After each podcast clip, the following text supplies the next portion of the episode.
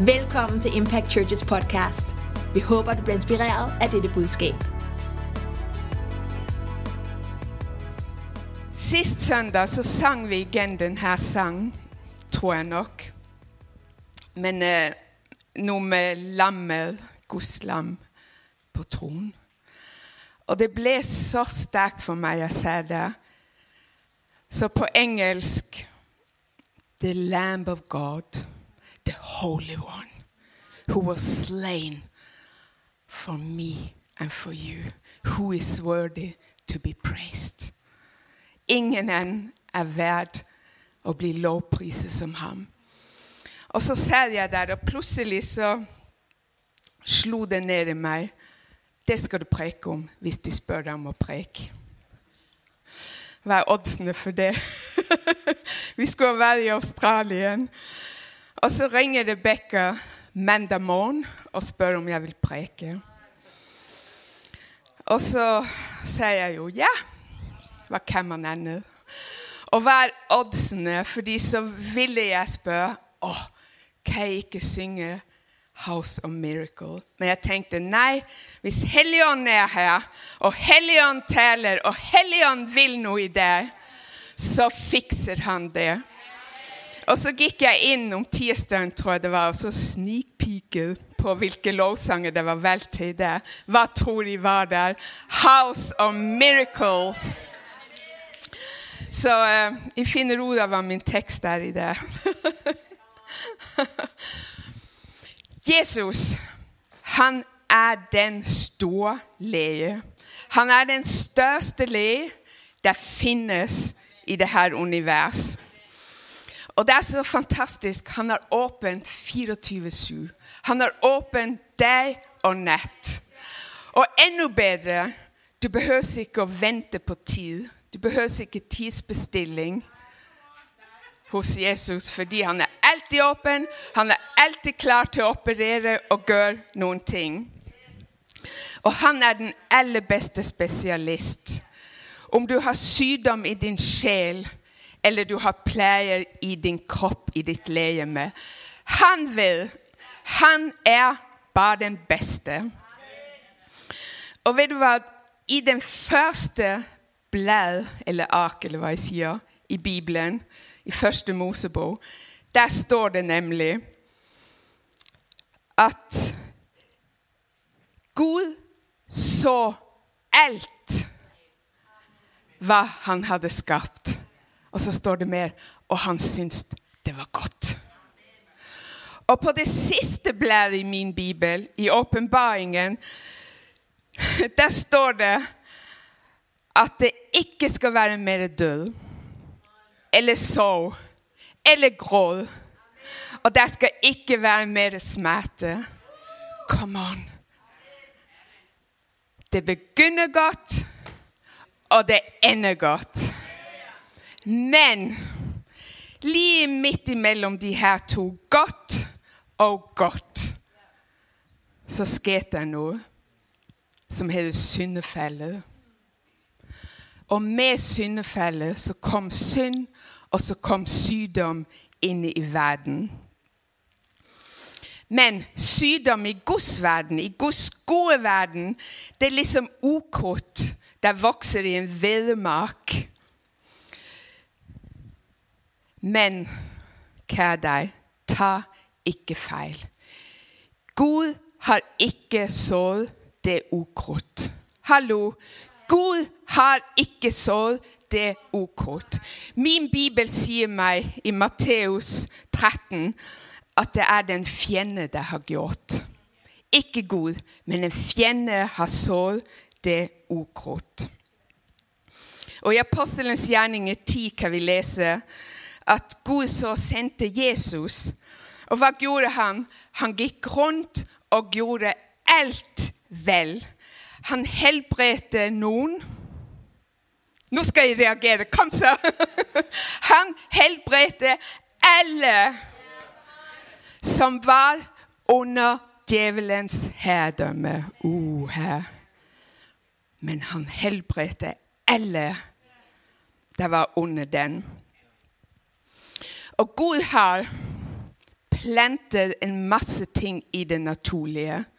Og vet du da, eh, medisinindustrien eller forskning, eh, legevitenskapen og alle de her, de oppdager de her ting, og de utvikler de her ting, så det blir til gode for oss mennesker i det naturlige. Og takk Gud for alle leger. Og de der klarer å skape medisin, der hjelper oss mennesker. Men når det så er sagt, så Gud som helbreder i det naturlige, han helbreder også i det overnaturlige. Amen. Og Bibelen forteller meg at Gud tar kreditt for helbredelser. Og Bibelen den benekter at det er Guds vilje at vi skal pleies og være syke. Fordi på Golgata kors da tok han alt på seg. Alt. Absolutt alt.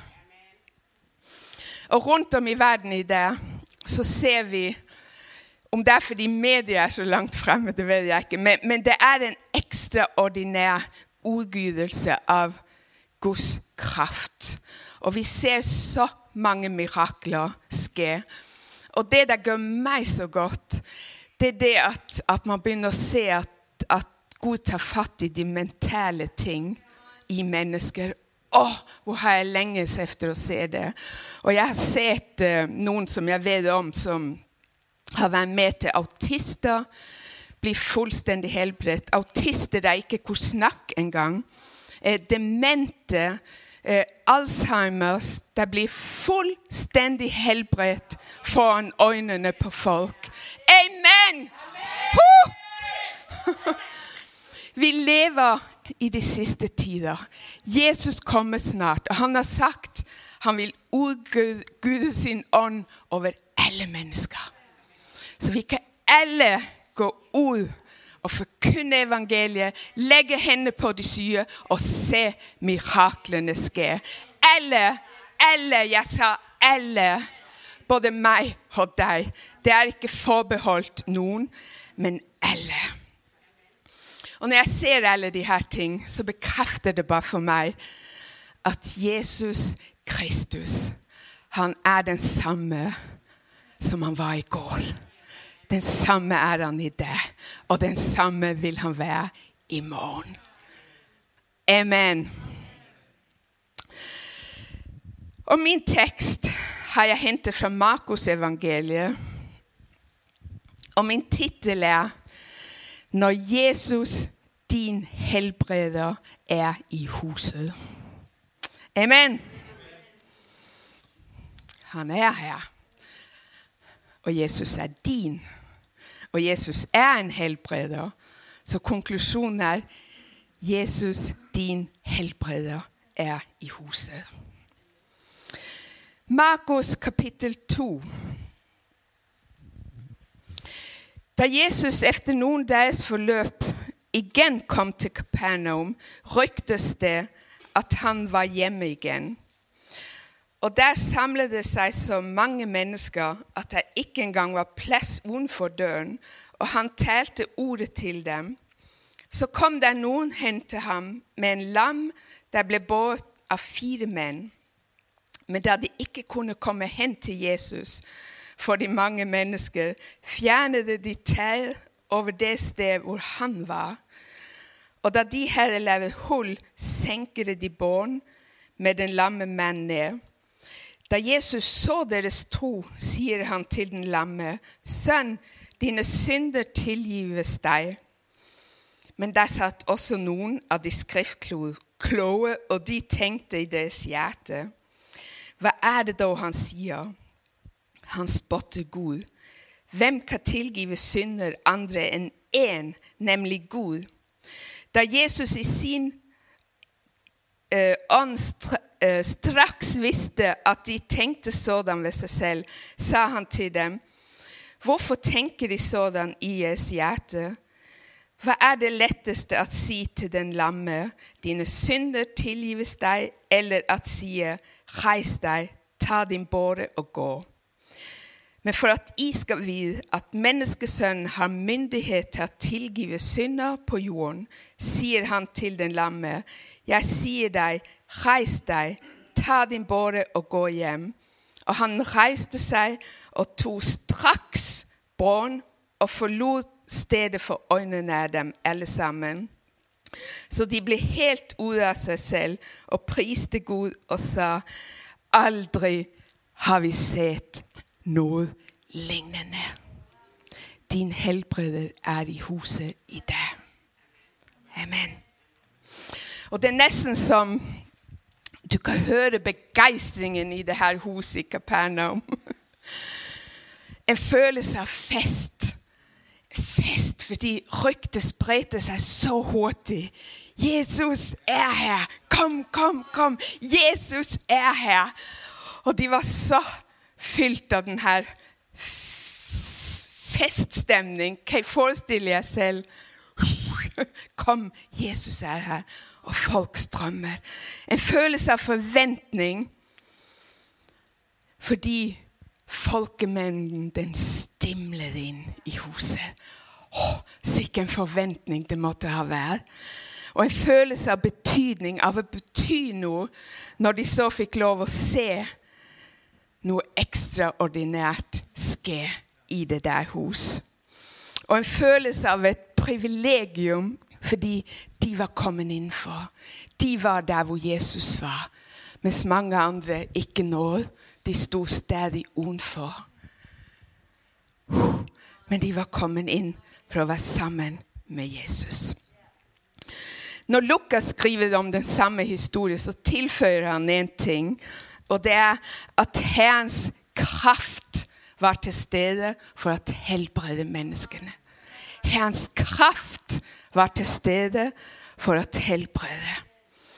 Men så er det en sørgelig ting i den historien vi leste her. Selv om atmosfæren var den riktige, selv om Jesus var der, og kraften var der, så var det noen der ikke tok imot. Det var noen der gikk derfra så tomhendet som man kan bli. Men det var kraft til stede også for dem. Og jeg er så takknemlig for denne historien, for de her fire menn og den lamme menn. De forsto betydningen av Jesu nærvær. De forsto Jesus var i huset. Og de forsto det var ikke bare en oh, nå skal vi til en spennende gudstjeneste. Hva skjer det? Nå skal vi lige se kraften. Hva Jesus kan gjøre. Nei. Jesus er kommet som vår helbreder for å forvandle den tilstand du er i i det. Come on. Og Jesus sendte mennesker av sted når han møter dem, fullkommen hel. Som hele mennesker gikk de av sted fordi de hadde møtt Jesus. Vi må være i stand til å gjenkjenne hans nærvær når den kommer. Gjenkjenne når himmelens herlighet kommer. Gjenkjenne når englene begynner å røre på seg. Når englene blir sendt ut på oppgaver midt iblant oss. Vi er nødt til å begynne å gjenkjenne det. Men vi må innrømme, jeg vet ikke med deg, med meg også, mange ganger så er man ikke så god til det. Det er liksom noe blir holdt for ens øyne. Liksom de to Emmaus-vandrerne. De kunne ikke gjenkjenne Jesus. Men sånn vil vi ikke ha det. Det er så viktig at vi ler, og at vi vokser i denne lærdom, så vi kan bedømme hvor nå Jesu nærvær er så sterkt til stede. Og det selv om vi har det svært, selv om det er i vårt dypeste mørke, så kan vi vite når Jesus er iblant oss. Amen. Og vi må være i stand til å reagere på denne nærvær når vi bare merker den komme. Og når vi virkelig, virkelig, virkelig tror at han er midt iblant oss Har de det sånn noen gang? Eller Hva merker sneve?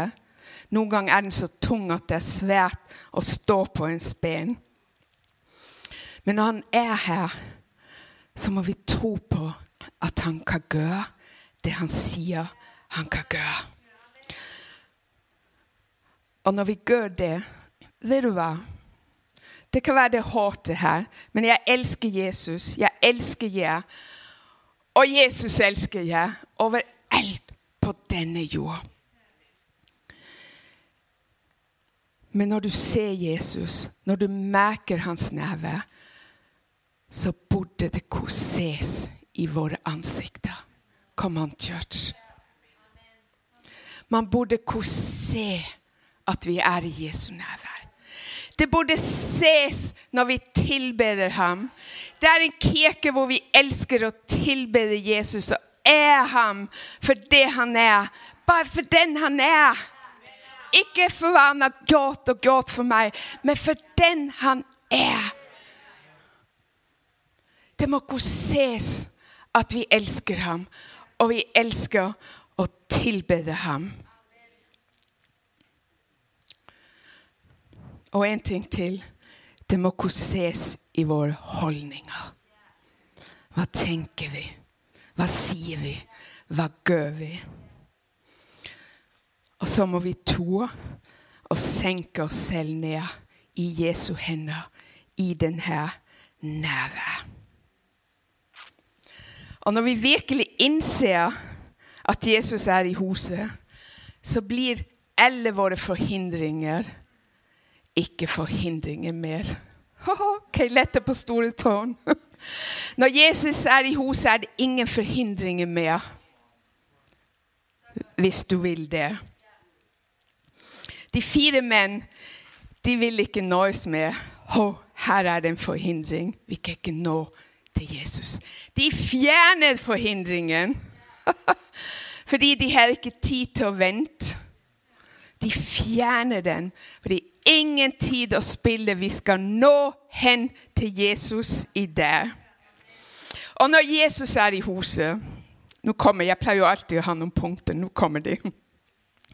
Når Jesus er i huset, punkt ett Ingen tid til unnskyldninger. Det er ingen tid til å gi ditt handikap, din sykdom, en unnskyldning. Grip fatt i en venn Hør du, grip fatt i en venn og si til ham, før meg hen til Jesus. Hjelp meg. Jeg har bruk for Jesus i deg. Jeg har bruk for å møte ham som er i huset i deg. Og det er ingen tid til å bebreide andre mennesker. Andre mennesker som skal forhindre deg i å møte Jesus. Ingen unnskyldning for det. Ingen tid til å bebreide Gud. Fordi han for lang, lang tid tilbake siden ikke ga deg det du så gjerne ville ha. Ingen bebreidelse av Gud. Men nå er det tid til å fjerne forhindringene. Fjerne tære og unnskyldninger og la deg senke ned i Jesu arme. Punkt to. Ingen tid til å overveie hva det vil koste. Det var noen som eier det her hus, der eier det her tau. Og sannsynligvis så ville det koste de her fire menn og den lamme mannen noe når de ødela det her tau. Men de her menn de var villige til å nå hen til Jesus, koste hva det koste vil. For enhver pris. La meg møte Jesus. Han er i huset, og vi må nå der hen. Ser du denne erkjennelsen? Den er som stepping stones. Det er som stener du kan træde på og nå hen til Jesus. Helbrederen som er i huset. Vi må nå hen til Jesus. Da Peter gikk ut på det opprørte hav, og det gjorde han fordi Jesus sa 'kom'. Men han hadde ikke tid å tenke. Hva koster det meg? Hva vil det skje? Tør jeg? Hva sier de andre? Nei, han gikk der ut. Han var mer enn villig til å betale prisen for å nå hen til Jesus. For noen kan det koste måske litt forlegenhet. Måske litt pinlighet. Måske at noen oppdager Å, oh, her, jeg har bruk for hjelp. Meg som er så sterk. Meg der lykkes med alt. Jeg har bruk for hjelp. For andre igjen kan det måske være det å gi slipp på et problem som du er blitt så tett knyttet til. Noe som er blitt din identitet fordi du har tatt det til deg. This is mine. Det her er mitt. Tre. Ingen tid at utsette. Tid kan være en stor hindring. Vet de det? Jeg venter til i morgen. Jeg tror det er en svensk synger den, sitter den en svensk her som heter 'I morgen, i morgen, men ikke i dag'. I dag, nei, i dag gjør jeg ikke det slag. Eller var det nynorsk? Det vet jeg ikke. I morgen, i morgen, men ikke i dag. Jeg venter til i morgen. Men de her menn, de visste. I dag var dagen. I dag var den dag hvor denne mannen hadde bruk for å nå hen til Jesus. I dag. La ikke fienden stjele fra deg hva Gud har for deg nettopp i deg. Amen. Jeg vet ikke, Det kan være du tenker nei, jeg venter det kommer en fet konferanse i fremtiden. Eller neste søndag, eller et eller annet. Men i dag er Herrens dag for å møte deg. Han er her for å møte vår aller største behov. Og den lam, lamme menn, han trodde hans største behov var fysisk helbredelse. Men du vet Jesus. Han elsker oss så mye, og han vet. Og han ser. Han så den her. Han så han hadde et åndelig behov. Han hadde behov for frelse for sin sjel. Jesus er også vår sjels helbreder. Han vet når våre liv blir forurennet av synd. Er det noen der er der? Han ser, men han er der for å tilgi og det vekk. Han vet når vi har litt nederlag. Jeg ble skuffet, såret, overveldet av motløshet. Han ser og han vet, men han er der for å helbrede din sjel. Han avdekker alt. Hva andre ikke kunne se i denne lamme menn, det så Jesus. Når vi overgiver oss til Guds herlighet, så vil denne lys fra Hans herlighet åpenbare seg og avsløre ting i vår sjel. Jeg vet ikke med deg, men det kan være vi går rundt så mange ganger og tenker nå ja, alt er ok, jeg har det så godt, og alt er i orden. Men hva andre ikke kan se, det ser Jesus som elsker deg så høyt. Han kom, han gjorde alt vel, han helbredte alle fordi du skulle bli hel. Han er i huset der for å løse deg, gjenopprette fred og glede i din sjel. Så kan du synge 'It is well'. En sang jeg elsker. 'It is well with my soul'. Å, min sjel har det godt, fordi Jesus har berørt meg. Men Jesus ville at alle i huset skulle forstå at han var kommet for hele mennesket. Hele mennesket. Og så befriede han denne menn fra hans sykdom, fysiske sykdom. Den som hadde holdt ham bundet og lenket så lenge. Så Jesus berørte denne lamme menn til ånd, til sjel og til hans kropp. Han fyller det hele. Han gjør alt fullkommen helt.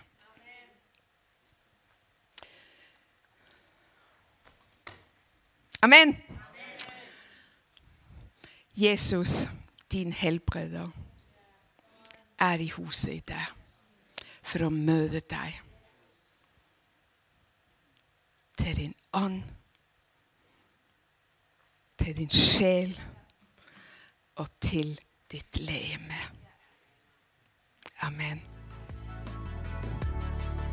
Tak fordi du lyttede til denne uges podcast. Husk at abonnere på vores kanal, så du ikke misser den næste prædiken. Du kan også følge os på Facebook og Instagram for at se mere om, hvad der foregår i kirken.